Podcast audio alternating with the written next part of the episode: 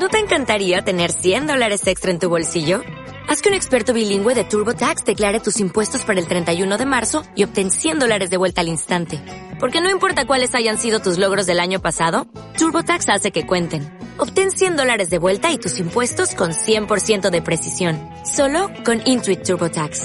Debes declarar para el 31 de marzo. Crédito solo aplicable al costo de la presentación federal con TurboTax Full Service. Oferta sujeta a cambios o cancelación en cualquier momento.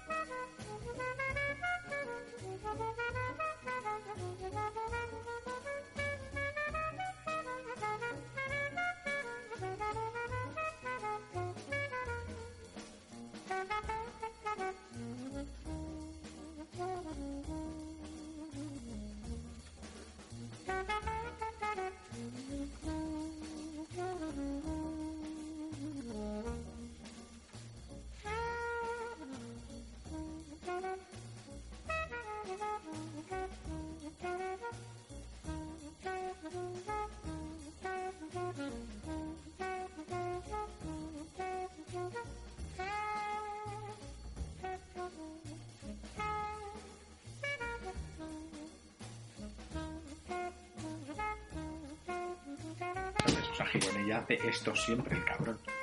Lo que voy a hacer yo hoy. ¿Qué es? Joder, que es lanzarse todos los triples que no estás grabando. Buenas noches a todos. Esto es Corrientes... Y está grabado. Esto es Corrientes Circulares. Mi nombre es Alejandro y me acompañan aquí don Pedro Cuadros. Muy buenas. Don Carlos Pitillas. Hola, buenas noches. Hoy vamos a hablar... Nos ha podido la hojarasca, que diría nuestro ex profesor de lengua. Gonzalo Rivas. Un saludo, porque seguro que nos está oyendo. Vamos a hablar de Blade Runner. Vamos a hablar del escritor, del director y de la nueva película. Incluso podemos hablar un poco de Villeneuve, que también nos gusta mucho. De la antigua película, ¿verdad? De la nueva, de la antigua, del libro. Vamos a hablar un poco de todo. Va a ser un podcast un poco deslavazado y la primera declaración de intenciones ha sido la de don Pedro Cuadros diciendo que hoy venía desde la línea de 3 Aldis a esperar la pelota y a tirarse un par de triples. Hoy la introducción de la biografía la va a hacer Carlos porque se leyó una biografía cuando era pequeño de Philip K. Dick. Bueno, pues Philip K. Dick es uno de los escritores de ciencia ficción más importantes de la historia, un señor norteamericano que nace en Illinois y va a escribir desde California, Berkeley. Es una historia interesante la suya porque escribió prácticamente toda su carrera literaria en libros de tapa blanda, de esos que se venden en las estaciones de autobús. Apenas tuvo renombre y digamos, reconocimiento en el mundo de la crítica. Sin embargo, cuando publica El hombre en el castillo, que es una novela relativamente famosa y ahora especialmente porque hay una serie, empieza a ser visible para los aficionados a la ciencia ficción y de hecho gana el premio Nebula, que es un premio importante para la ciencia ficción. Y a partir de ahí escribe unas cuantas cosas que van a ser bastante importantes. Una es Fluyan mis lágrimas, dijo el policía, otra es Ubik y otra, que es la que nos ocupa hoy, Sueñan los androides con ovejas mecánicas. Que, ¿no es eléctricas? Con ovejas eléctricas, correcto, gracias. Obra cuyo título luego va a ser transformado en Blade Runner para su adaptación al cine. Philip K. Dick, no voy a decir mucho más que es un señor era un señor con unos problemas psicológicos muy fuertes, tuvo una relación con una madre muy, muy complicada, con una madre bastante enloquecida, muy posesiva y muy controladora. Y él desarrolló pues un cuadro psicótico que le duró una buena parte de su vida adulta.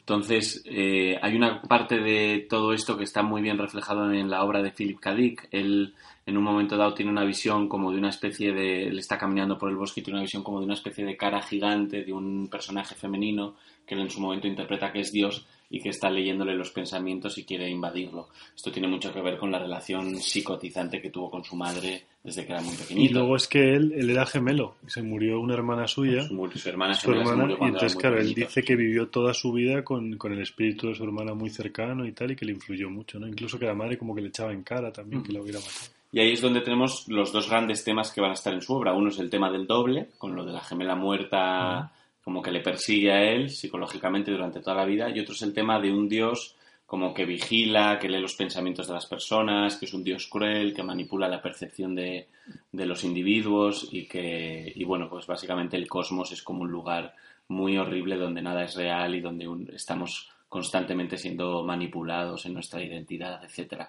Que básicamente es un poco la experiencia que él tuvo en su vida. De hecho, en los últimos años antes de morirse fue un hombre muy, muy perturbado. En Francia le invitaron a dar una conferencia sobre su obra y básicamente durante la hora que se dedicó a hablar se puso a anunciar la llegada de los extraterrestres y a decir que todos somos parte de una gran conspiración cósmica en una especie de lucha milenaria del bien contra el mal. Por supuesto, los franceses fliparon, se quedaron muy impresionados de esta intervención y poco menos que le mandaron al psiquiátrico justo después.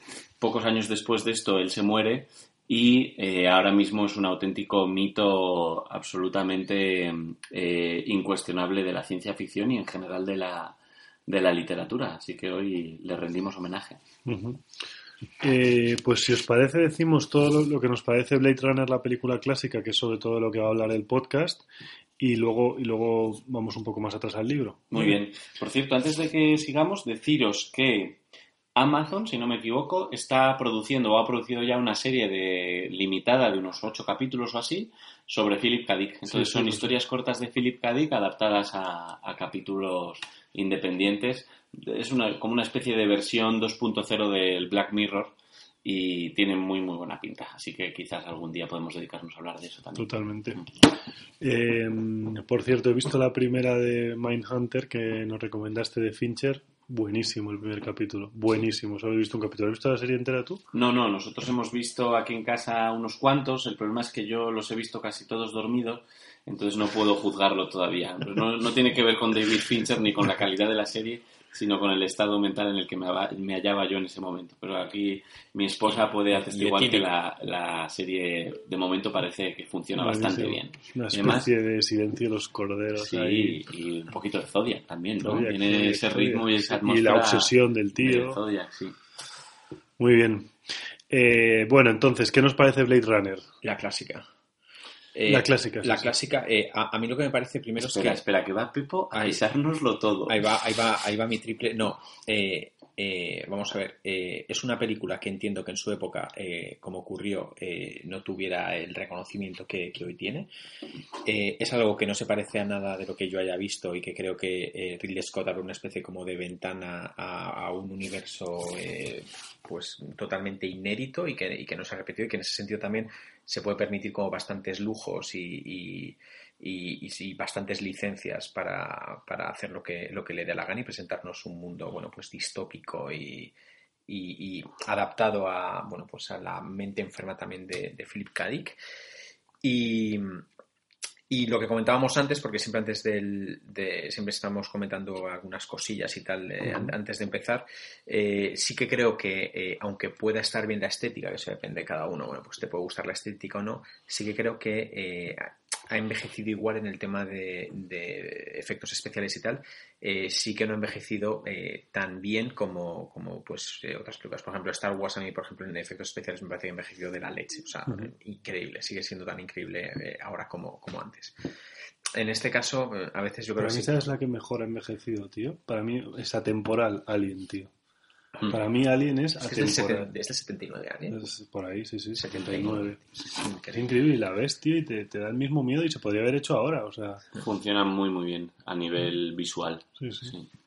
Quizás es porque introduce pocas cosas visualmente, ¿no? Total, sobre todo la 1. El monstruo y ya, poco más. La 1 es miedo psicológico más que... Y claustrofobia. Bueno, di tu opinión. ¿Qué me parece Blade Runner? Sí, es la pregunta. Clásica, sí. La clásica. Hombre, yo por sumarme un poco al hype histórico que existe, aunque no es muy original, diría que es una obra maestra, porque como bien dice mi compañero Pedro Cuadros, rompe con el lenguaje cinematográfico que existe hasta entonces y ofrece un territorio nuevo sobre el que luego van a pasar cosas como, por ejemplo, de hace un año o poco menos, Ghost in the Shell. Ghost in the Shell no existiría, la película, ni el manga ni la película que hemos visto hace poquito, si no fuera por Blade Runner. Toda la estética cyberpunk, sí, que es la de las ciudades tipo Van Gogh en la noche, bajo la lluvia, con humedad, con niebla y con personajes así un poco decrépitos y todo desordenado y sucio, la crea de alguna manera Ridley Scott con Blade Runner, y en ese sentido nos ha dado mucho. Matrix también. O sea, Matrix, efectivamente. Sí. Y además me parece una obra maestra también porque siendo una película detectivesca ambientada en un mundo de ciencia ficción, es una reflexión filosófica. Entonces está cruzando como tres géneros que normalmente no vienen juntos. Y eso, y me parece que lo hace con bastante éxito. Y otra cosa que no he dicho antes, también me parece muy chulo, que bebe, yo creo, y se inspira también en algunas películas antiguas y sobre todo en algunos temas de western. Bueno, yo voy a decir eso. Yo voy a decir justo eso, que es como el enlace perfecto entre una película futurista y el cine negro, ¿no? Sí. O sea, es el Halcón Maltés, es el Tercer Hombre, todas estas. Incluso tiene cosas como él parece Humphrey Bogart algunas veces, sí, ¿no? Con la gabardina. Es el arquetipo como de detective cansado, sí, que no quiere hacer su trabajo pero se ve arrastrado a un caso nuevo donde hay una mujer fatal que le atrae mucho. Están todos los elementos del cine negro. Y además me encanta porque es distopía pura, que nos encanta, pero es distopía en todos los sentidos. O sea, es distópico el clima, es distópica la ciudad, es distópico el amor que él tiene, es distópica su vida. O sea, si os fijáis, en teoría, él tiene que cobrar algo y va a ganar pasta porque a él le contratan casi como un cazarrecompensas, ¿no? Que eso se pone más en el libro, pero él es un cazarrecompensas y al final no tiene ningún interés por ganar dinero ni por no ganarlo, ¿no? Porque al final sí lo que ocurre en un mundo distópico es que la gente tiene hastío de vivir, sí, ¿no? Desidia, ¿no? Sí. Y entonces, están sobreviviendo. Están sobreviviendo. O sea, además el tío le ves que llega a su casa y no tiene ningún interés por nada, se tumba se pone en el sofá y se pone a revisar, ¿no? Entonces es ese hastío o una desidia de, joder, es que no voy a progresar porque hasta aquí he llegado, ¿no? Y además en el libro, en esta también lo insinúan, que hay que obviamente que en Marte y tal, en estos planetas se vive mucho mejor, ¿no? Entonces, como que es un paseante, que su objetivo no está ahí, su objetivo está o irse a otro planeta o morir directamente, ¿no? Sí, yo iba a señalar eso, que justo es un mundo especialmente distópico porque siempre está en contraste con la colonia de Marte, donde se supone que se ha creado una especie de paraíso natural, sí, de bienestar, como una especie de sociedad avanzada donde todo el mundo está bien. Y eso es muy, muy, muy típico de Philip K. Dick. No sé si os acordáis de Desafío Total, la película de Schwarzenegger, que es de nuestra época, sí, está basada en una historia también de Philip K. Dick, donde Marte también es como la tierra prometida del futuro y la gente busca irse ahí a encontrar, sí, una felicidad que no tiene en la Tierra. La Tierra es inhabitable, ¿no? Sí. O así, entonces buscan. O sea, me gusta mucho que has dicho, porque es verdad que, joder, a mí, por ejemplo, que me gusta mucho la novela negra, me recuerda a Marlowe. Esa especie como de hastío, de, como has dicho tú, o sea, está cansado. Además es que es sobrevive. Es como obsesivo del trabajo, y entonces eso le ha quitado la vida, ¿no? Entonces el tío ya solo le queda trabajar. O sea, ¿qué es lo que hace? El tío sale 5 veces después del trabajo, todas está tomándose una copa y una de ellas está mirando fotos y tal para el caso. O sea, no le ves un hobby al tipo, ¿no?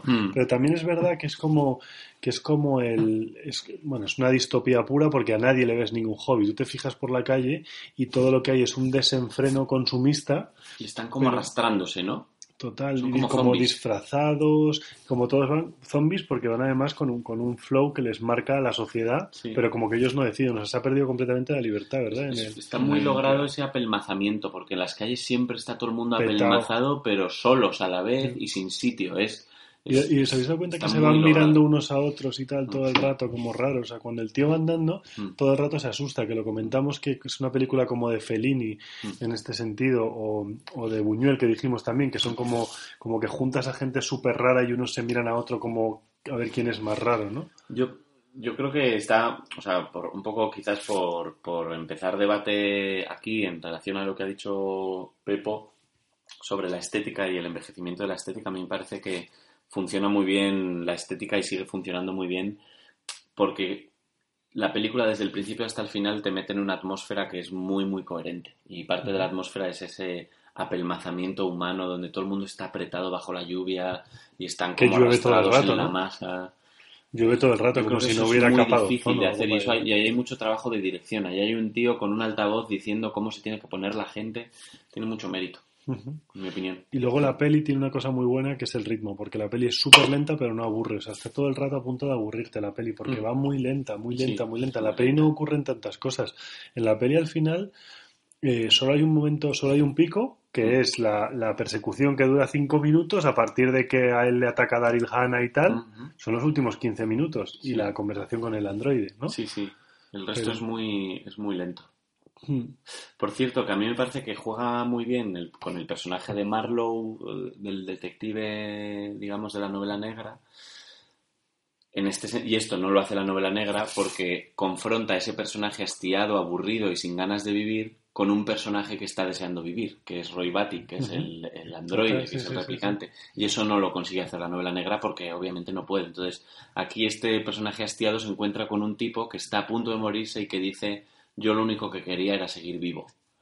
Y todo se irá como lágrimas en la lluvia y yo quiero seguir en la vida. Y eso es trágico. Entonces, a mí me parece que hace una operación muy chula. Coge un personaje histórico de la literatura, que es el cine negro, y lo convierte de repente, convierte el problema en un problema existencial muy, muy interesante. Sí, además, si convierte a un androide en una persona con ganas de vivir y ahí convierte a un humano con ganas de morir. Como, ¿no? ¿Quién es más humano en esta escena, no? Claro, pero es que lo chulo es que lo realmente humano, es decir, el androide no puede no tener ganas de vivir. O sea, el androide, o sea, en ese sentido, no, es que el androide no puede estar hastiado. El androide, entonces, mola mucho cómo se confronta una naturaleza realmente humana. Porque es humano y el tío además es que pues eso, está cansado de vivir, está hastiado, está alcohólico. O sea, yo como me lo imagino es un poco un paralelismo con Marlowe, como está alcoholizado, o sea, no tiene como hobbies, como has dicho tú y tal, con al final la confrontación con un androide que está programado y que supuestamente eso es lo humano y que supuestamente las ganas de vivir es lo que es como tendríamos que ser, pero es que igual nuestra propia naturaleza no está en esas ganas de vivir o no está esa alegría. O sea, precisamente somos humanos porque no somos como ese androide, ¿sabes? Entonces, bueno, y aparte somos humanos también para que haya unos con más ganas de vivir que otros, ¿no? No tengan todos uniformemente las mismas ganas de vivir, ¿no? Yo lo que diría es que el personaje de Roy Batty, que es el replicante existencialista, por llamarlo de alguna manera, sí que representa una parte de lo que es la experiencia humana, pero que normalmente dejamos como un poco enterrada, porque estar acordándose constantemente todos los días de que nos vamos a morir y de que eso es trágico, pues no es muy funcional, no podríamos hacer cosas si estuviéramos así, pero de vez en cuando lo pensamos y forma parte como del fondo constante de lo que es estar en la vida, ¿no? Saber que no tienes todo el tiempo del mundo. Entonces, de alguna manera, como que este personaje está todo el rato poniendo eso sobre la mesa y le está diciendo, es horrible vivir con miedo. De hecho, coge a varios personajes, a otros personajes, y los amenaza y le dice, ahora sientes lo que es vivir con miedo. Sí. Entonces yo creo que sí es humano, pero es como un humano que se atreve a decir las cosas por su nombre, digámoslo así, mientras que el resto se ha olvidado. Es como hiperconsciente de todo, ¿no? Sí. Cuando nosotros somos unos inconscientes como seres humanos, o sea, nosotros siempre dicen la frase, ¿no? Oye, intenta vivir la vida como si fuera el último día, eso es imposible. Es que eso no es humano. Eso no es humano. Te rindes, ¿no? Has dicho. Sí. Te olvidas. Ah, te olvidas. Sí. Y te rindes también. Que es que al final, cuando la gente dice, no, vive como si fuera el último día, disfruta de la vida. Mira, hay días que los voy a tirar por la borda y ya está, porque sí, eso es el humano. O que simplemente también voy mecánicamente de un sitio al siguiente, ¿no? Total. Sí. Y claro, ves es un tipo con un algoritmo programado para disfrutar de la vida y para querer vivir más. Pero claro, eso es lo que le hace inhumano también, ¿no? Eso es lo que lo hace inhumano, pero porque no es libre. O sea, al final, porque no puede ser otra cosa. Es lo no que tiene ni siquiera alternativa de elegir. No puede ser otra cosa. Claro. En realidad, yo creo que lo que le hace querer seguir vivo no es tanto el algoritmo, porque a él se le ha programado para ser un obrero. O sea, él forma parte de un producto que hace una empresa para mandar a las colonias de Marte como mano de obra barata. irreproducible y tal.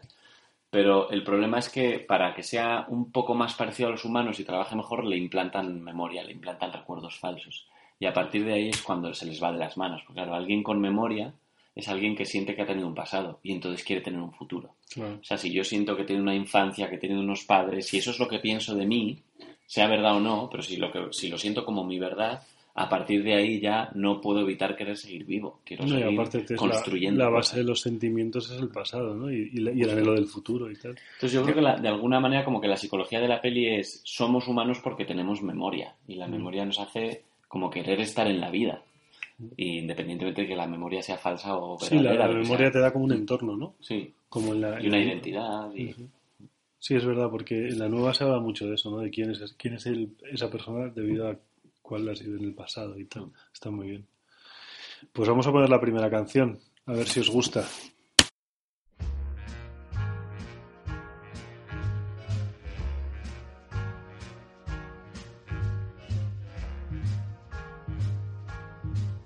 I've got you under my skin. I've got you deep in the heart of me, so deep in my heart that you're really a part of me. I've got you under my skin. I tried so not to give in. I said to myself, this affair never will go so well. But why should I try to resist when, baby, I know so well I've got you under my skin. I'd sacrifice anything, come what might, for the sake of having you near, in spite of a warning voice that comes in the night and repeats in my ear. Don't you know, little fool, you never can win. Use your mentality, wake up to reality. But each time that I do, just the thought of you makes me stop before I begin. 'Cause I've got you under my skin.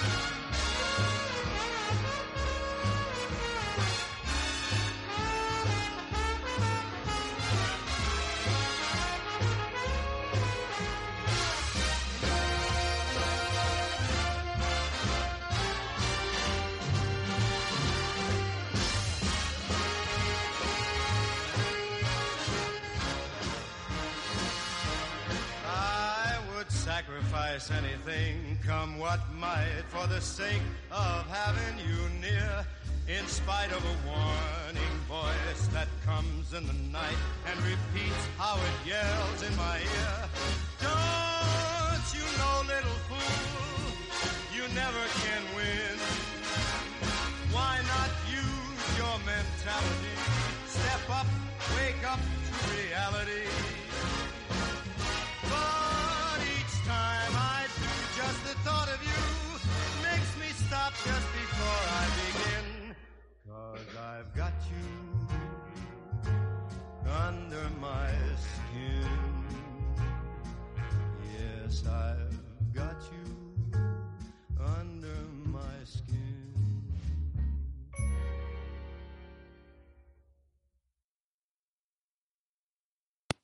Muy bien, pues como habéis podido escuchar es el I've Got You Under My Skin de Sinatra y bueno, creo que le viene, como diría mi amigo Pitillas, creo que le viene al pelo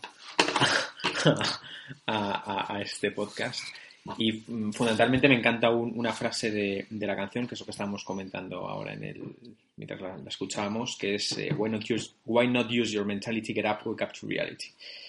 Y además lo que también estábamos comentando es que nuestro amigo Ale quiere hablar del libro en el que se basa libremente Blade Runner. Sí, bueno, yo quiero hablar, a mí el libro me aburre mucho, soberanamente, pero le encuentro un punto a leerte el libro porque te ayuda a entender mucho mejor la película, porque si yo hay dos cosas de la película que no me gustan y que voy a decir luego desarrollo, pero hay una que es verdad que aterriza demasiado rápido, o sea, no, lees las letras del principio y tal, y hay unas instrucciones de cómo va a ir la cosa, pero joder, te pilla desprevenido, o sea, los replicantes y tal, al principio no entiendes nada en la película, yo no sé si, me imagino que en el año 80 menos. Y con el libro entiendes perfectamente que hay unos tipos que los humanos viven en Marte, que los seres humanos que se supone que no valen viven en la Tierra. Entonces, claro, ya te da un punto de decir, joder, pues este tío por eso tiene la desidia, porque igual está esperando a su viaje a Marte o porque no lo han elegido, ¿no? Uh-huh. Lo segundo es que él es un cazarrecompensas, lo que he comentado antes, a que él va a variable, que por eso coge el caso, que eso en la película tampoco se deja claro, no. Porque la película para mí aterriza mal esa parte, o sea, al principio yo no me entero. Es verdad que no construye del todo bien el mundo en el que están, ¿no? Es precioso, te encanta verlo. Está genial, pero no te terminas de entender el contexto. Y luego hay una cosa de la peli que te deja loco, que es que si os fijáis hay un fallo, pero puedo dejar de ponerte whisky. Si hay un fallo de la peli que dice hay que buscar a 5 androides, luego no son 5, son 4, ¿no os habéis dado cuenta de eso? O sea, hay un fallo en el guión, o sea, no sé si se cortó una escena y tal, sí, debieron cortar un androide entero, porque dice que hay que buscar a 5, ¿no? Yo me quedo loco porque digo, son 4, ¿esto qué está pasando? Y claro. O sea, es complicada.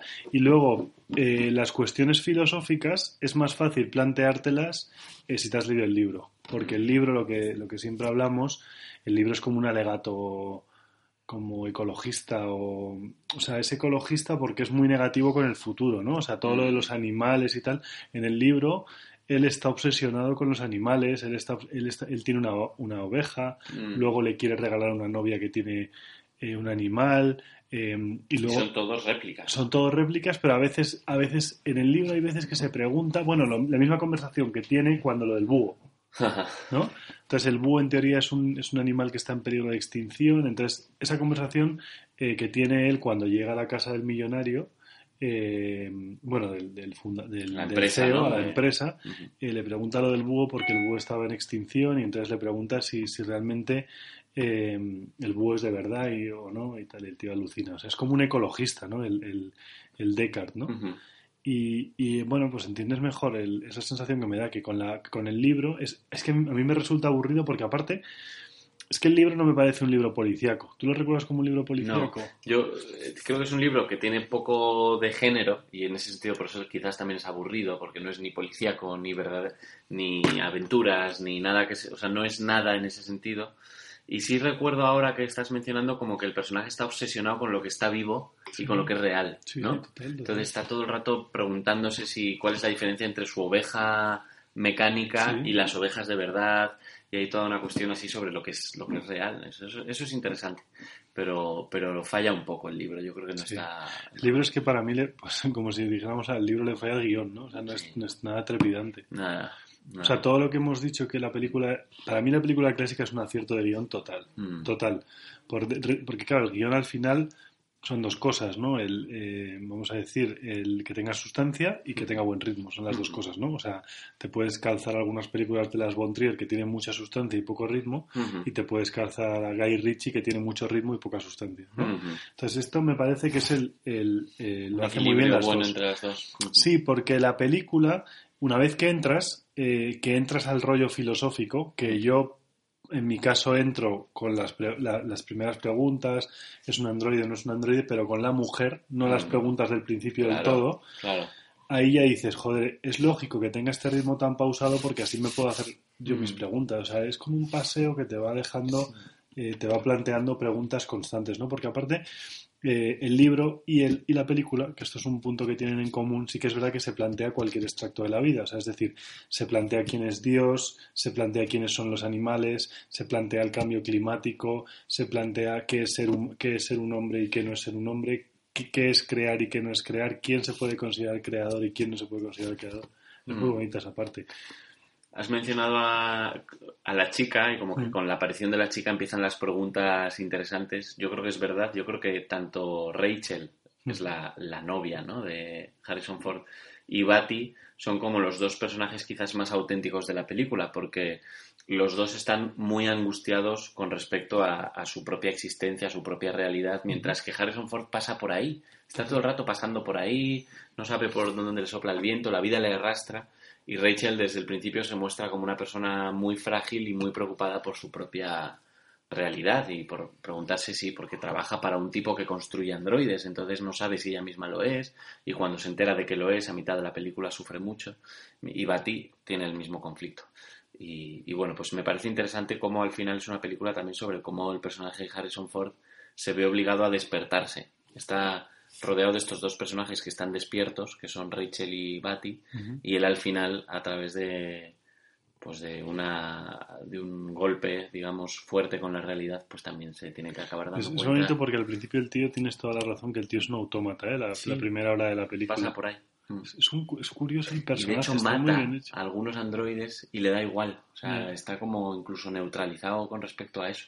Sí, hay una escena, después de cargarse al primer androide, se le ve la desidia total, ¿verdad? El tío se la ha cargado y va a ganar pasta en teoría, porque es un cazarrecompensas. Pero porque él también tiene una evolución, es decir, o sea, sí, la percepción que él tiene de un androide al principio de la película no es como después, es decir, al principio no es más que eso, que un androide y no le reconoce ningún tipo de... Tiene un punto como de racismo, ¿no? Se trata el tema del racismo, seguro, ¿no? Sí, del otro. Que no es humano, sí. El otro, nuestra relación con el otro. Es que no es ni un infrahumano porque no es humano, es un androide. Entonces, como después sí que se empiezan como a confundir determinados elementos, al final, ¿qué es lo que te hace humano? ¿Qué es lo que te hace humano? Pues después es cuando tiene más conflictos, pero al principio es que... Me ha parecido súper interesante que hayas traído lo del racismo, porque en el fondo, o sea, es una peli, creo que es tan obra maestra, porque se puede aplicar a muchas cosas, como si fuera una tragedia griega, que todavía hoy puedes pensar cosas que pasan a día de hoy pensando en Edipo o en Antígona. Con esto pasa un poco igual, al final son los refugiados, es gente a la que ves en la tele, pero nunca terminas de ver como humanos, porque son como una especie de accidente en el noticiario, es como algo que pasa por ahí, es un fenómeno de la cultura, pero no es otra persona real como tú, no los ves así. Y eso es lo que le pasa a este personaje, que los replicantes son exactamente igual que él en muchísimas cosas, pero no dejan de ser otro. Y como es otro, pues no hay empatía en ese sentido. Se llaman Andrillos, ¿no? En el libro, Andrillos. No me acuerdo. Andrillos creo que se llaman. Vaya nombre, ¿no? O sea, es que en lo que tú comentas, yo creo que es el proceso opuesto a que él tiene. Es decir, lo que al final nosotros hacemos es que yo creo que nuestro cerebro como una especie como de defensa, lo que hace es que para no volverte loco con tanta tragedia, tratas como de deshumanizar y al otro. Eso es. Al otro para no vivir su tragedia como propia y para que no te afecte. Y yo creo que al final lo que vive aquí Harrison, personajes, está entre el proceso contrario. Pasa de ver a los replicantes como otros, a los androides como otros, para empezar a ver como elementos de humanidad. Es un cambio que muy manido, ¿verdad? Es como Avatar, o es como Bailando con Lobos, todas estas pelis es lo mismo, que al final te pasa al otro bando. De hecho, sabéis que la empresa que construye replicantes en la primera película, que creo que es Tyler Industries, el claim es más humanos que humanos. Tyrell, ¿no? Tyrell Corporation, ¿no? Sí. Bueno, pues el claim de la empresa es más humanos que humanos. Sí. Además, yo cuando estaba viendo la película pensé, joder, claro, es que si Tyrell, o sea, se ha caído por su propio marketing, ¿no? Porque, claro, si hubiera hecho los humanos igual de fuertes, los replicantes igual de fuertes que los humanos, no se lo hubieran revelado. O sea, aunque se te hubieran revelado, los podrías haber controlado. Pero claro, él está en una situación de desventaja, lo mismo que Terminator, ¿no? O sea, porque al final... O sea, al final te va a matar como Frankenstein, ¿no? O sea, tu propio producto. Tu propio creador. O sea, tu propio producto te gana tu producto. No es un tema como de marketing, de vanidad y tal, de como de demasiada ambición, ¿no? Porque claro, la tentación que tiene él, Tyrell, es hacerlos un poco más fuertes y tal, para que funcionen mejor en Marte, para que den más dinero. Para que sea más rentable. Y eso es lo que se pone en su contra. A mí me parece que sean más fuertes, porque en realidad son mucho más fuertes, atraviesan paredes, te pueden matar con las manos desnudas y tal. Lo hace especialmente interesante de cara a la escena final, porque no sé si os acordáis que en la escena final Batty está a punto de matar a Harrison Ford. Harrison Ford está colgando de una viga y se va a caer, y Batty lo salva. Entonces, pensando en esta idea de que estos personajes son más humanos que el humano, aquí hay otra de las claves de lo que nos hace humanos, que es la compasión. Entonces, Batty podría haberse cargado a Harrison Ford aplastándole la cabeza con una mano, y sin embargo decide salvarlo, y eso es otro gesto como que le hace más humano que el personaje. Más humano incluso que un humano. Que un humano. Entonces, decíamos que una de las cosas que les hacen humanos es el deseo como de vivir, a pesar de que se tienen que morir, ¿no? El deseo trágico de estar vivos.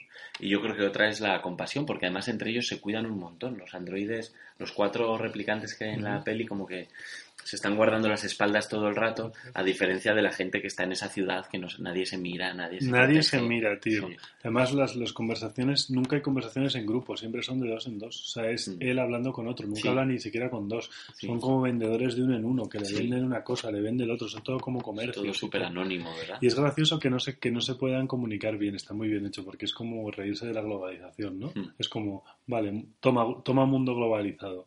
Que hablas con un tío y tiene un acentazo asiático, o sea, inglés asiático, y no te puedes comunicar con él. Entonces, todas las conversaciones que tienes son como de comercio, ¿no? Está muy bien, la lectura está muy bien, obviamente. Pero ¿vosotros creéis que la última escena es antinatural? O sea, es poco humana, es inhumana. No, o sea, es más humana, es poco humana porque es más humana que humana. Es más humana que humana, ¿no? Para ti. Sí, sí. O sea, que no es propia de un humano. No. Porque, por ejemplo, no tiene... o sea, para empezar a mí la escena me chirría un poco, que igual está hecha aposta, que chirríe, porque el tío, joder, pasa de querer cargárselo en un segundo a salvar la vida, o sea, que es un cambio demasiado drástico para que fuera un humano de verdad. Y luego la segunda es que el tío no tiene ningún sentimiento como de rencor ni nada a Harrison Ford, que se lo ha intentado cargar durante 10 minutos y que se acaba de cargar a su novia, ¿no? Lo tiene y luego, como dices tú, se le va enseguida. Eso es verdad que está un poco forzado. Igual es artificial. Es como que pasa rápido, ¿no? Pero mola, ¿no? Que igual sea artificial. Como que sí que es verdad que la última escena chirría e irrita. O sea, como que conmueve ahí un sentimiento raro. Igual está hecho aposta. Para que sea como artificial. Pues a lo mejor. Hay un momento en que hay mucha cristología en esta peli, mucha simbología cristiana. No sé si os acordáis que hay en esa persecución final están en una casa en ruinas, en el edificio Bradbury, y este tío cogió unos clavos y le atraviesa las palmas a Harrison Ford, le convierte en una especie de Cristo, y luego cuando él se muere, cuando Batty se muere, hay una paloma blanca que sale volando. No, pero no le atraviesa las palmas a Harrison Ford, se atraviesa las palmas él mismo. Es verdad, se atraviesa las palmas él mismo porque quiere tener, porque se le está cerrando la mano, como se está muriendo y está en un proceso de degeneración, se da cuenta, entonces se atraviesa la mano para que no se le cierre la mano. Pero efectivamente, y luego cuando se muere hay una paloma blanca que sale volando, entonces es como una metáfora de... Es como un profeta, como alguien que se sacrifica por la humanidad, pues, o sea, utilizan la metáfora de Jesús ahí a saco, y mola mucho, mucho porque tiene la pregunta de Dios está todo el rato. Tiene mucho recorrido eso, claro. Y de hecho... La muerte de Dios. Sí, de hecho en la nueva se habla mucho más de Nietzsche que en la antigua. La nueva es nietzscheana total. La antigua también, pero la nueva es que es el eterno retorno, bueno, y el anticristo, ¿no? Porque estos al final son el anticristo, ¿no? Pero yo no sé si es... O sea, yo creo que con lo... Quizás en la nueva sí, pero en la primera es más cristiano. No es tanto Nietzsche, porque el rollo es... O sea, la historia de Jesús es el pueblo de Roma, decadente, horrible, el templo, la gente comerciando en el templo, es básicamente la distopía de Blade Runner. Y aparece este señor que viene a decir, mira, esto es una mierda, esto es falso, la verdad está aquí, yo la tengo y nadie me escucha y me voy a morir antes de tiempo. Que es lo que pasa en la Biblia, lo que pasa en Blade Runner. O sea, que en el fondo han cogido como una traslación muy directa del personaje de Jesús, como intentando defenderlo. Yo creo que no tanto desde las creencias, no digo que Ridley Scott fuera católico o algo así, sino que coge el mito de Jesucristo. Bueno, que además el mito de Jesucristo se repite en casi todas las religiones igual. Efectivamente. Como persona que trae un mensaje, que ha pasado por un sitio, he visto estrellas, he visto Tannhäuser, no sé qué, es como alguien que ha hecho un recorrido y vuelve para mandar un mensaje. A mí me parece que tiene como muchos niveles y es muy... Es muy serio. Sí, además es la típica película que es muy completa, ¿no? Que habla de amor, habla de filosofía, habla de religión, tiene escenas de acción, tiene thriller. tiene la parte de persecución, tiene la parte también de como un poco detectivesca, ¿no? O sea, él hace una parte detective cuando está buscando las fotos y tal. La chica joven que le da la foto, joder, es que está muy bien. Y cómo son los looks, ¿eh? El look de él es, me encanta, con ese es la gabardina y la corbata, tío. Son como corbatas de franela, como gorditas. Sí. Que es como... O sea, la corbata te da...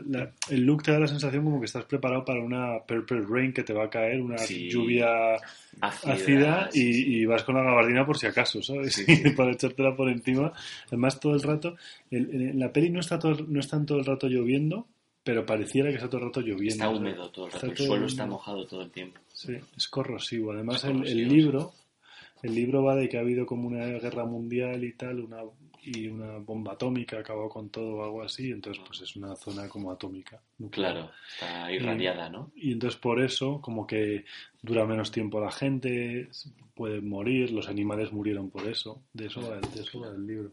Claro, este alegato medioambiental no lo hace la peli, entonces la peli aterriza. De repente te ves, joder, yo la peli es que no me acuerdo de nada hasta que no sale la novia, la futura novia, vamos, su enamorada, Rachel. O sea, hasta que no la veo, digo, joder, ¿qué está pasando? Están pasando 500 cosas, pero no me entero quién son replicantes y quién no. Sí. ¿No? Bueno, ponemos la segunda... Venga, vamos allá. A ver si os gusta esta.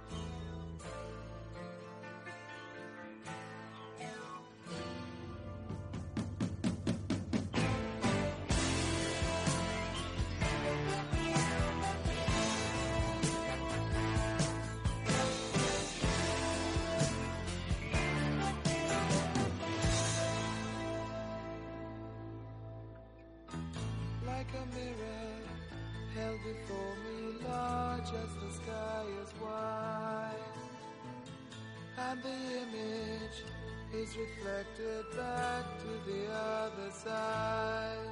Could it be that somebody else is looking into my mind? Some other place, somewhere, some other time, some other place.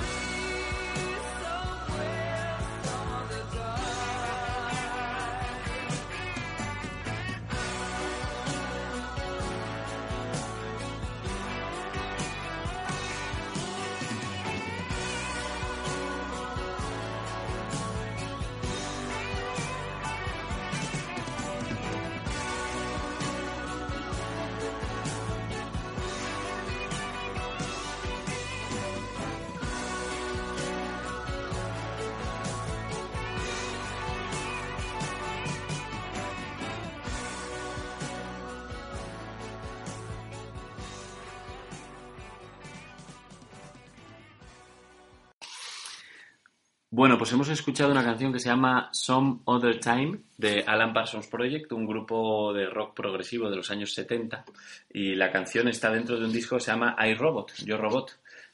Es un disco conceptual sobre la vida mental de los androides que quieren ser humanos, y básicamente de eso va esta canción. Hay un momento en el estribillo que dice: puede ser que alguien en otro lugar esté mirando dentro de mi cabeza, que básicamente es la experiencia que tiene un androide, la de que sus pensamientos son controlados por otros. La canción, como os habréis dado cuenta, es un poquito kitsch y no ha envejecido muy bien. Esta sí que no. Tiene como momentos como de música un poquito antigua que ya no molan tanto, pero está hecha con mucho corazón, y yo la recuerdo con mucho cariño porque la escuchaba de adolescente y me parece que viene mucho al caso. Así que nada, espero que os haya parecido bien. Sí, me gustó mucho. Pitillas, desarrollanos tu teoría de Dios, por favor. Bueno, no tengo mucha teoría, sobre todo la parte importante de la teoría la he dicho, que es la de, hay dos partes. Una es la de la parte como cristológica, entre comillas. Yo creo que utilizan la metáfora de Jesucristo para hablar de ciertas cosas y de que hay alguien que está despierto y viene a despertar al resto del mundo, que es lo que hace Jesús en la Biblia y lo que hace Batty en Blade Runner. Y luego está la parte de que los replicantes básicamente son una metáfora de la rebelión del hombre contra su creador. El hombre quiere vivir más y Dios le ha condenado a estar vivo para morirse, y esto pues es una cosa que han tratado autores como Unamuno, la propia historia de Pinocho y tantas otras, ¿no? Hay una escena preciosa en Blade Runner que es Batty encontrándose con el creador, con Tyrell, y arrancándole los ojos.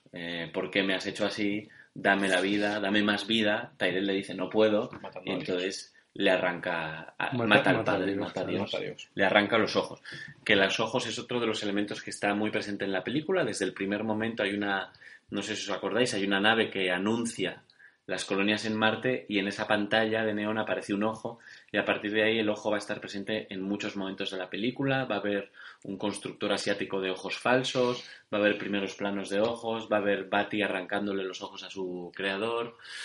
No sé muy bien de qué va, sí. No sé si es como el ojo de Dios que mira. Igual es un guiño a 1984. Igual es un guiño al Gran Hermano. Hay varias cosas de 1984, hay varias cosas del mundo feliz también. Ah, espérate, es que lo del mundo feliz me acordé otro día preparándome el podcast. Lo del mundo feliz viene porque en el mundo feliz hay unas pastillas que a la gente le mantienen en un placebo, y en el libro también. Sí, en el libro hay una parte que no aparece para nada en la peli. Es que esto me miré lo de Orwell, porque el mundo feliz lo mismo, porque en el libro los humanos toman unas pastillas como para estar triste o estar feliz o tal. Y sin embargo, los que están de manera natural tristes o felices son los androides. Entonces, volvemos al guiño de quién es más humano, ¿no? El que se toma las pastillas. Es que no me acuerdo si son unas pastillas o una máquina que tienen. Tiene una máquina para ver si estás feliz o triste. Yo tampoco me acuerdo. Pues entonces, claro, entonces al final terminan más medicados, vamos a decir, los humanos que los replicantes, ¿no? Que es de un poco lo que va. O sea, que es un poco el tema. Los replicantes están despiertos. Sí, que es el tema que quería sacar tú, ¿no? Que quién es más humano, ¿no? Claro, o sea, yo lo que yo también comentar, y que creo que hay una unanimidad en que es uno de los elementos más interesantes de la peli, es cuando anda un poco en las características que hacen a algo o a alguien humano, ¿no? Entonces, antes Carlos, pues estaba hablando un poco, ponía el foco un poco sobre el tema de las memorias, de los recuerdos. Los recuerdos son es lo que te hace humano. ¿Puede un no humano tener recuerdos? ¿Seríamos los mismos si no tuviéramos los recuerdos? Entonces, al final, a mí también lo que me gusta mucho es que se vincula lo humano a la debilidad.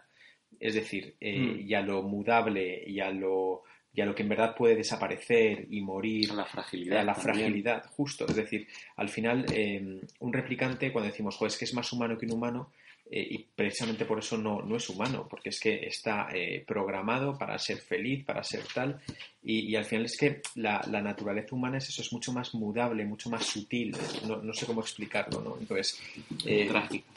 Sí, mucho más trágica, e incluso yo creo que está como mucho más programada, y aquí conecta con otro, está mucho más programada incluso a la autodestrucción.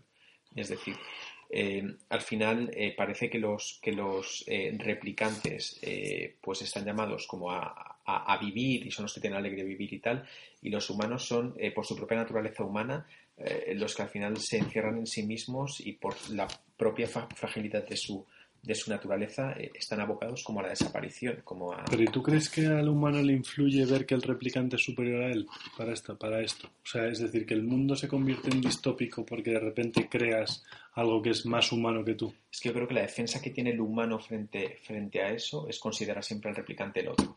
El otro, pues, y el inferior, de alguna manera. Bueno, ese es el racismo. El menos humano. El no humano. El no humano. Entonces, esa es la manera de defenderse. Y tú crees... O sea, pero... ¿Crees que los humanos...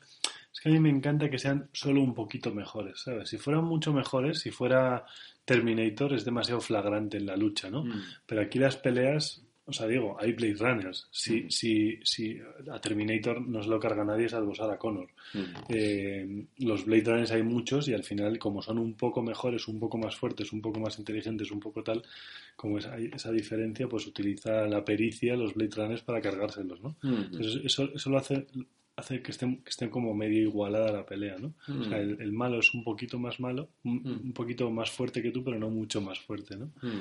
Si fuera mucho más fuerte lo haría demasiado desigual. Y igual parte de la desidia de los humanos en el mundo, en Los Ángeles o San Francisco, depende de la novela y el libro, cada uno es un sitio, al final igual la desidia viene por ahí, ¿no? O sea, viene porque hay un humano que, por ejemplo, vive de manera más sana en ese ambiente nuclear, uh-huh. O no, o sea, que disfruta más de la vida, que tiene más pasión, ¿no? Al final mucho la película va de la pasión, ¿no? Pero también cómo vas a estar feliz, o sea, es humano estar feliz en un mundo de mierda como es, yeah. Es decir, ¿cómo vas a estar contento? Eso es inhumano, ¿no? Claro, es que lo inhumano es en un entorno como el que se describe, estar contento, tener ganas de vivir, es que es ridículo. No sé. ¿Os habéis dado cuenta que hay un par de escenas como que pasan por sitios como que se hubiera hecho en el pasado una ponderación del arte y que ahora ya no hay arte, ¿sabes? En ese mundo no hay estética. ¿Os habéis dado cuenta? Sí. Hay un par de escenas, hay como una escena que pasan por delante de unos maniquíes, sí. como unos lienzos y tal, sí. O sea, que parece como un taller de Bellas Artes, ¿no? Pero está abandonado. Y ¿no? Está abandonado, es parte del trayecto del ascensor, pero hace como mucho hincapié con las sombras y las luces mientras suben por el ascensor y luego llegan a un casoplón deshabitado. O sea, ¿dónde quieren habitar si ese sitio está deshabitado? O sea, parece como el mejor rascacielos de donde sea. Sin embargo, está vacío. Yo creo que es un rasgo común de las distopías, sí. Que en esos mundos futuristas, digamos, deteriorados o decadentes, la cultura ha desaparecido. No sé si os acordáis, en Hijos de los Hombres hay un momento en que él entra en una casa donde hay como una Venus de Milo y el Guernica, pero está todo como desconectado de la tradición. O sea, es una cosa como sacada del museo, sacada de la tradición. Nadie ha visto esos cuadros, nadie los conoce y los tiene un tío rico metido en sus rascacielos como un almacén. Y en las distopías no hay arte. A nadie le gusta, a nadie le interesa la belleza. Sí, y yo creo que es precisamente, o sea, con algo que conecta con Blade Runner, es porque al final los humanos tienen solamente una carcasa humana y se les ha vaciado, se les ha deshumanizado, y como el arte es como la máxima expresión de la condición humana, entonces pues ya no hay arte, ya no hay estética, ya no hay belleza, pero porque los humanos son simplemente carcasas de humanos que han sido deshumanizados. En cambio, a los replicantes que tienen un hardware que no es humano, o sea, sí. Una carcasa que no es humana, se les mete como software humano, o sea, se les humaniza, aunque no son humanos. Tienes toda la razón en lo que has dicho, porque los países primero llegan a la riqueza, a la prosperidad, primero la prosperidad, luego la riqueza y luego el arte, ¿no? Esa es la evolución natural. O sea, Florencia es Florencia porque había 10 familias millonarias o 2. Y Nueva York lo mismo, ¿no? O sea, Nueva York de repente se hace millonario, o sea, se hace la ciudad más rica del mundo o la de las más ricas, y se compran el Metropolitan, se compran el MoMA y se compran tal, ¿no? O sea, al final... Y las familias, ¿no? Al final las familias pues pasan, pues una familia súper humilde, luego hace pasta y luego termina siendo coleccionista de arte, ¿no? Es la evolución natural después de la prosperidad, ¿no? El gusto estético, y es como la realización del hombre, ¿no? Entonces yo creo que la distopía marca el siguiente paso, sí. Es cuando eso se muere también. Y no existe. Es que en Blade Runner... Cuando ya estamos pasados de tuerca. Es la antiestética todo, ¿verdad? Es la antiestética, pero en muchas distopías, si lo piensas. Sí. ¿Tú crees que es porque nos hemos pasado de tuerca o porque hemos hecho una regresión? Es decir, porque... Bueno, es que es el eterno retorno... Pero es que pasarse de tuerca a lo mejor es cerrar el círculo y volver atrás, ¿no? Sí, el eterno retorno, ¿no? O sea, es un ciclo y ya está, y simplemente hay que pasar el ciclo y volver a rehacerte, ¿no? O sea, de hecho Jesucristo va de eso, ¿no? Uh-huh. Al final, cuando nos explicaban en el colegio por qué había venido Jesucristo, porque esto era un desastre que había que sacarlo de alguna manera, ¿no? A mí hay dos cosas que tengo aquí apuntadas de cuando he estado pensando en esto un poco. Uh-huh. La primera es que el personaje de Harrison Ford, al final de la película, parece que descubrimos que es un replicante también por una serie de claves visuales que nos da la película. Y lo pone en relación con el hecho de que Harrison Ford ha estado soñando durante la película con un unicornio. Uh-huh. Entonces, ¿cuáles son las probabilidades de que un tío que ha nacido en un mundo como el de Blade Runner, donde no hay animales, donde no hay arte, donde no hay cine, donde no hay literatura, sueñe con un unicornio? Es imposible. Es imposible. Nosotros podríamos, porque hemos leído cuentos infantiles, porque hemos visto unicornios en la tele, porque hay arte. Pero... alguien en una distopía como la de Blade Runner, en esa especie de neo-Bangkok donde la gente simplemente camina por la calle, es imposible que sueñe con un unicornio a no ser que alguien le haya metido ese recuerdo desde un programa informático. Entonces vemos escenas de ese unicornio soñado, no se nos ocurre, que es, en el fondo nos están dando la pista, y al final nos damos cuenta de que este tío pues es una persona de mentira.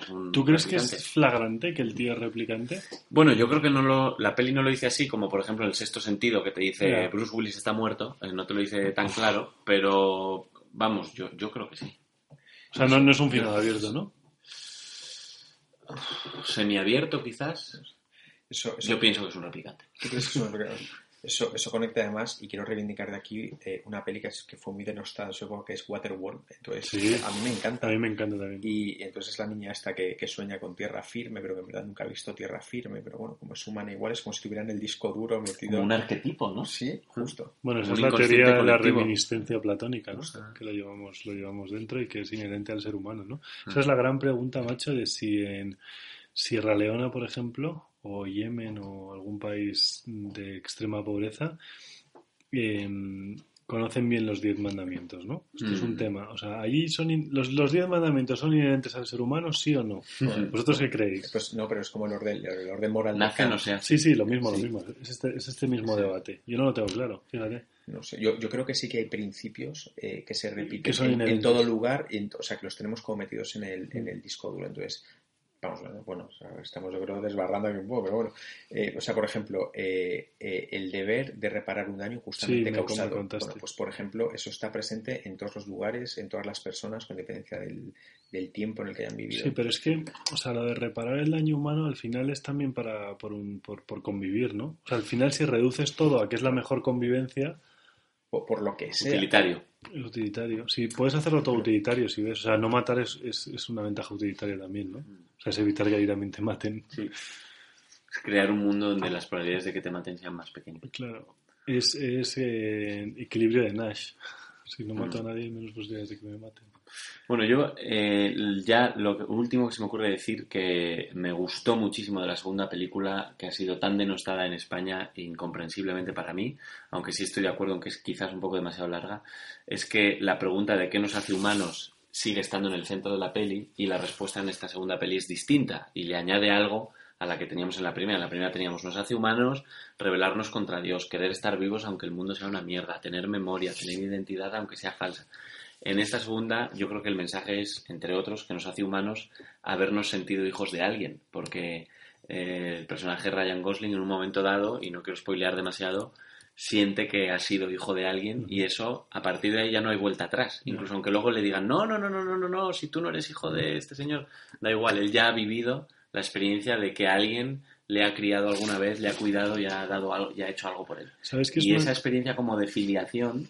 Yo creo que nos hace humanos. El haber estado en manos de otros en algún momento de la vida es como que nos diferencia de otras criaturas, digámoslo así. Que decía Borges y de eso va la peli, que a mí me parece un mensaje muy cañero, muy potente. Hay una cosa muy borgiana que era hablar del olvido, ¿no? O sea, los replicantes tienen como el recuerdo impuesto. Uh-huh. Y el recuerdo se disfruta porque también hay un olvido. O sea, el recuerdo se disfruta por una memoria selectiva de esto es lo que yo me acuerdo versus esto es lo que yo me olvido. Uh-huh. O sea, si nos acordáramos como Funes el memorioso de toda nuestra vida, pues no sabríamos seleccionar qué es lo bueno y qué es lo malo. Sin embargo, al final tienes 5 o 6 recuerdos de cuando tienes 4 años, son los que tienes cariño, ¿no? Pero si esos recuerdos te los imponen en un disco duro, se pierde la humanidad completamente, ¿no? Entonces es el recuerdo versus el olvido, ¿no? Borges reivindicaba mucho el olvido. Está muy bien eso en la nueva. Porque en la nueva el tío tiene sus recuerdos de pequeño como a fuego, ¿no? Y entonces el tío duda de si es replicante o no es replicante por esos recuerdos. Dice, joder, es que estos recuerdos por un lado me hacen humano, pero por otro me confirman como cada vez más replicante. Y si resulta que no es replicante, significa que ha sido hijo de alguien. Sí, y eso es muy revolucionario para él, que se consideraba un producto de una factoría. El ser hijo de otro humano te hace humano. Pues por tirar de excepciones, a mí no me gusta tanto la nueva, ya lo sabes, o sea, me gusta, pero no me gusta tanto y soy súper fan de Villeneuve, cosa que me duele más. Creo que no tiene ningún guión. La verdad, no. O sea, creo que el guión es tonto. O sea, a mí no me gusta.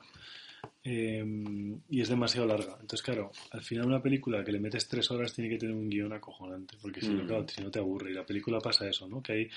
O sea, las películas que le puedes meter la tijera 20 minutos, de 20 en 20 minutos. Yo me fui al baño y cuando volví seguían por el mismo sitio, macho. Yo estoy de acuerdo en que le sobra tiempo.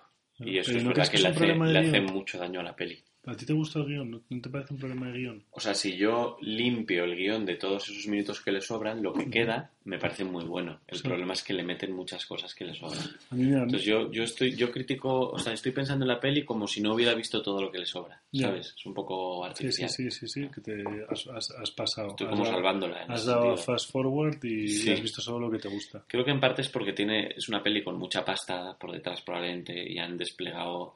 medios, recursos, estética es, tío, efectos especiales, entonces eso hace que duren más las pelis. Sí. La peli es preciosa, todos los soles, además es muy atrevida porque, joder, yo no me imaginaba que fuera así. Yo cuando vi el póster dije, joder, esto no es Blade Runner, esto es... La estética es espectacular, o sea, la estética parece cósmica, como Kurosawa, ¿no? Como esos soles rojos y tal... Y como John Ford también, o sea, como eso de meter como un western, desierto, ¿no? Como esos desiertos frontera. Y como que meter un trozo muy grande de desierto y de fondo en la cámara, ¿sabes? O sea, y luego el coche, es que es muy cachondo. A mí me encanta Blade Runner, que siempre está como la tierra, los humanos andando por el suelo y luego los coches volando, vigilando, ¿no? Porque os dais cuenta que en Blade Runner todo el rato hay como unos focos que les alumbran, ¿no? Una vigilancia constante. O sea, ellos siempre están hablando, pero por al lado pasan como policías, ¿no? Como vigilando a ver quién es replicante y quién no es replicante, ¿no? ¿Y cómo es ese paisaje del desierto de Las Vegas? Eso es Orwell total, ¿no? Con las estatuas gigantes, la cara esa rota en la arena. Sí. Que volvemos a lo del arte, ¿verdad? Sí. O sea, y luego me encanta cuando... O sea, la rotura, lo hemos hablado antes, pero que en la nueva también se da, que es la rotura que hay con la estética, ¿no? O sea, con Harrison Ford, igual es un poco spoiler, pero que vive en un edificio maravilloso, que está completamente denostado y que vive él solo ahí, ¿sabes? Echando whisky en la moqueta para que se la beba el perro. O sea, total, sí. Y es como maravilloso donde está, ¿no? Aparentemente, y como con... Es muy artístico. Y es como muy alfombras gigantes, techos altísimos, es gracioso, ¿no? O sea, todos viven en cuchitriles y como en la clásica, ¿no? Y donde viven los replicantes es un casoplón, en un rascacielos con los techos gigantescos.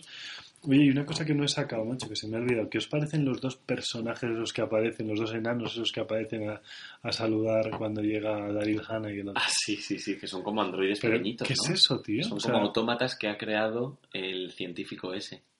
Ah, son autómatas que ha creado el científico. Pero que se siente muy solo. ¿Y tú te das cuenta que no sabes si son enanos o bebés? O sea, niños o... Da igual, son, ¿no? Son bizarros. Son. Pero eso es otro ejemplo de cómo todos los... jóvenes. De cómo todos los personajes humanos, supuestamente humanos de la peli, están muy aislados. Porque este tío vive rodeado de autómatas que ha creado él. Y no tiene otra compañía. Es como un circo friki, ¿no? Es una especie de parada de los monstruos. ¿Y cómo llegan? La peli es tan distópica que llegan. Entonces sale, saludan y se van. Sí. Y la peli sigue, ¿no? O sea, como diciendo... No nos vamos a parar no vamos a reparar ni hacer relación contigo. Exactamente. Llegan, dicen una frase y se van. Y sigue. Además, Blade Runner tiene muchos detalles de esos. Cuando Deckard va andando por la calle, de repente pasan como travestis, luego de repente pasa detrás como gente disfrazada y no le haces ni caso, o sea, que es la desidia más absoluta, ¿no? O sea, cruzarte con gente disfrazada y tal y no hacerle ni caso es como que ya no te interesa nada, o sea, no te llama la atención ni los disfraces, ¿sabes? No hay nada que te... Que más llame... como con visión de túnel, ¿no? No ves nada. Luego también está la imagen de los maniquíes, hay una persecución a través de escaparates y hay maniquíes, ¿no? Que también es como el hombre mecanizado y todo ese rollo. Es que es muy completito, o sea, como que la estética de la peli está muy... Si además Blade Runner, la clásica, es está muy condensada, todos los mensajes que te manda, estéticos, éticos, filosóficos, religiosos, es muy... y en 2 horas, está muy condensada, y sobre todo además con ese ritmo tan pausado que te hace disfrutarla mucho. A mí, fíjate que la película, como os digo, me cuesta entrar, o sea, hay media hora que digo, tío, no me entero de nada. O sea, yo la primera entrevista no me enteraba si le estaban haciendo... Por cierto, hablando de lo de los ojos, ¿te acuerdas que la entrevista... El test de empatía es del con los ojos. Pones una cámara en el ojo, justo. Y ahí no me enteraba si era replicante, si no era replicante. Como es el test de los replicantes en la segunda. ¿Te acuerdas? Esa especie de test de asociación libre. Decir todos los ojos. Células, tal. Backlink, ¿no? A ver si hablar del... Hay una especie como de test que se llama, el test de Turing, y es el que tienen que pasar las máquinas para... es que la segunda yo no la he visto, entonces ¿tiene que ver algo así? No, creo que no, porque el test de Turing es que una máquina, a través de una especie de interfaz, te haga pensar que es un humano. Eso es. Que se comporte de una manera tan humana que a un humano le confunda por otro. Que un humano piense que está relacionándose con un humano. Y eso no es... Pero en el libro sí, fíjate. En el libro sí. Es que, joder, tío, el libro también... Hay una peli que va de eso que se llama Ex Machina. Que es precisamente sobre el test de Turing y cómo un tipo establece una relación con un androide. ¿Visteis la peli de Turing? Sí. Está bien, ¿no? Está bien. ¿Cómo se llamaba la película? Y un nombre en inglés, si no me equivoco, ¿no? Se me ha olvidado. Es por el actor inglés que está tan de moda. Cumberbatch ¿no? Sí. Benedict Cumberbatch. Está bien la película, sí. Está muy bien, era un nombre en inglés. ¿No era Enigma o algo así? Descifrando el Enigma. Pues debe ser que en inglés... lo tradujera un poco, ¿no? ¿Cómo tradujeron Pepoya para rematar Blade Runner en algunos sitios en Latinoamérica? En El Cazador... El Cazador... ¿Silencioso o no? Implacable. El cazador implacable. Eso. Bueno, vamos a poner una canción. Con que nos vamos a ir por todo lo alto con la canción de los créditos finales de la película Blade Runner. Sí, señor. Perfecto. Que todos conocemos de Vangelis. Y comentamos que el siguiente podcast va a ser en breve. Y lo que vamos a hacer es hablar un poco de música esta vez, ¿no? Sí, música y poesía estábamos pensando. Un recorrido por algunas de las canciones que más nos gustan y que más nos importan y hablaremos de ellas, las comentaremos. Y probablemente invitemos a Parada, ¿no? Canciones de nuestra vida y tal. Ah, sí, claro, de cine de barrio. Al pianista también. De Parada. A Conchita Velasco, si se deja. Y que cantará también, ¿no? Si seguimos poniendo ejemplos... Se ha comprometido a cantar. A capela. Sí, si seguimos poniendo ese tipo de ejemplos, al final terminamos diciendo que vamos a convocar a un muerto. Así que vamos a intentar... No sigamos que se nos mueren. Frank Sinatra, vamos a ver. Bueno, señores, I got you under my skin. Gracias. No. A ver, ponos el último temilla. Bueno, saludos a todos. Buenas noches. Buena nit.